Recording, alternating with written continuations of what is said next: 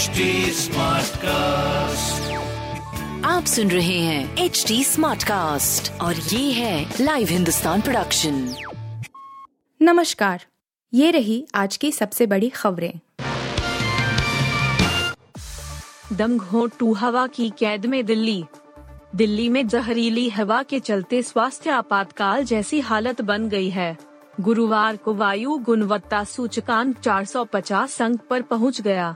यह गंभीर severe plus श्रेणी से सिर्फ एक बिंदु नीचे है। सफर का अनुमान है कि अगले 2 दिनों के बीच भी दिल्ली के लोगों को जहरीली हवा में सांस लेनी पड़ेगी। पिछले 1 सप्ताह से लोग भयावह प्रदूषण का सामना कर रहे हैं। आमतौर पर दीपावली के बाद दिल्ली के लोगों को प्रदूषण की परेशानी झेलनी पड़ती है, लेकिन इस बार अलग अलग वजहों से दीपावली पर प्रदूषण का स्तर अपेक्षाकृत कम रहा। लेकिन दीपावली के 2 दिन बाद से ही इस स्तर में तेजी से इजाफा हुआ है। 1 नवंबर को दिल्ली का वायु गुणवत्ता सूचकांक 400 अंक से ऊपर यानी गंभीर श्रेणी में पहुंच गया था। अगले दिन यानी 2 नवंबर को हवा की दिशा में बदलाव के चलते इसमें हल्की गिरावट आई थी, लेकिन गुरुवार को हवा में प्रदूषण और बढ़ गया है। केंद्रीय प्रदूषण नियंत्रण बोर्ड के मुताबिक गुरुवार को वायु गुणवत्ता सूचकांक 450 के अंक पर रहा। दिल्ली के ज्यादातर इलाकों का सूचकांक 400 से ऊपर है, जबकि कई निगरानी केंद्र तो ऐसे हैं जहां 450 से भी ज्यादा है। $8 में मिलेगा ब्लू टिक, ट्विटर की घोषणा पर भारत का रिएक्शन। ट्विटर पर वेरिफिकेशन के बाद मिलने वाले बैज ब्लू टिक के लिए यूजर्स को अब हर महीने $8 देने होंगे।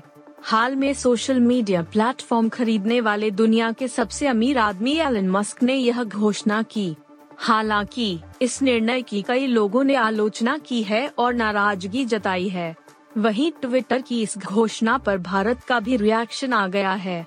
भारत का कहना है कि उसे ट्विटर की इस नई प्रक्रिया के बारे में कोई जानकारी नहीं है।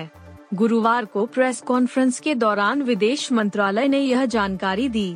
ट्विटर द्वारा ब्लू टिक के लिए $8 प्रति माह चार्ज करने पर विदेश मंत्रालय के प्रवक्ता अरिंदम बागची ने पत्रकारों से कहा, हमें पेड सब्सक्रिप्शन की प्रक्रिया के बारे में जानकारी नहीं है। जब भी यह लागू हो जाएगा तो हम इस सब्सक्रिप्शन सर्विस की रूपरेखा के आधार पर कोई फैसला लेंगे। बता दें कि विश्व के सबसे अमीर व्यक्ति मस्क ने लंबे विवाद के बाद 27 अक्टूबर को $44 अरब में ट्विटर को खरीद लिया था। उन्होंने कमान संभालते ही कंपनी के मुख्य कार्यपालक अधिकारी CEO पराग अग्रवाल और कानूनी मामलों और नीति प्रमुख विजया गड्ढे समेत 4 शीर्ष अधिकारियों को भी निकाल दिया था। मस्क ने मंगलवार को ट्वीट किया, लोगों को पावा ब्लू टिक के लिए प्रति माह $8। उत्तर कोरिया ने 10 महीने में दागी 40 मिसाइलें। उत्तर कोरिया के शासक किम जोंग उन की निगरानी में इस साल 10 महीने में 40 से अधिक घातक मिसाइलों का परीक्षण हो चुका है। अमेरिका से लेकर जापान और दक्षिण कोरिया इसको लेकर चिंतित हैं। अमेरिका के research and development corporation RAND के अनुसार उत्तर कोरिया के पास अभी करीब 200 परमाणु हथियार हैं। वर्ष 2027 तक इनकी संख्या 250 के पार जा सकती है। उत्तर कोरिया के पास इतने संसाधन हैं कि वो हर साल औसतन 12 परमाणु हथियार बना सकता है। परमाणु हथियारों का जखीरा बढ़ाने के साथ नियमित परीक्षण से उत्तर कोरिया अपनी परमाणु शक्ति का प्रदर्शन कर रहा है।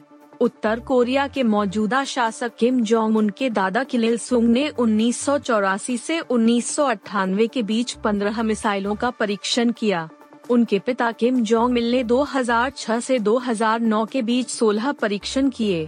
वहीं उनके नेतृत्व में 2012 में पहला परीक्षण हुआ था और 2021 तक कुल 129 मिसाइलों का परीक्षण पूरा हो चुका है।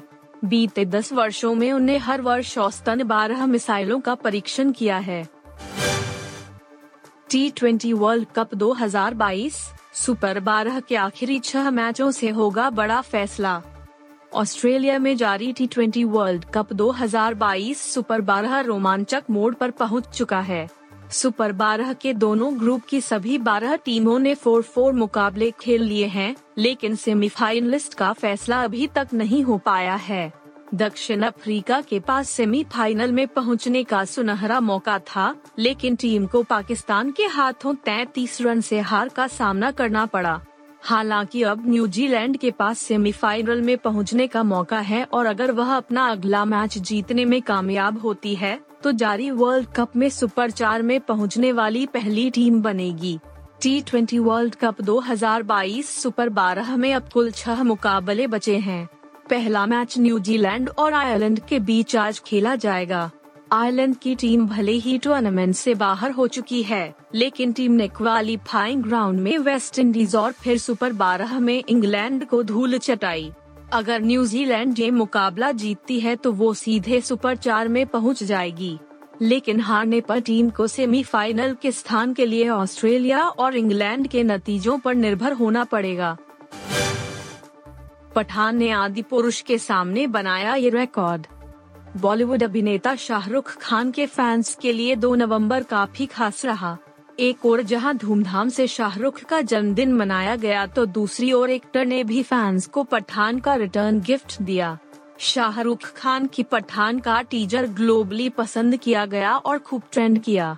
ऐसे में अब शाहरुख, दीपिका पादुकोण और जॉन एब्राहम के पठान टीजर ने प्रभास, कृति सेनन, सैफ अली खान और सनी सिंह के आदिपुरुष टीजर को मात दे दी है।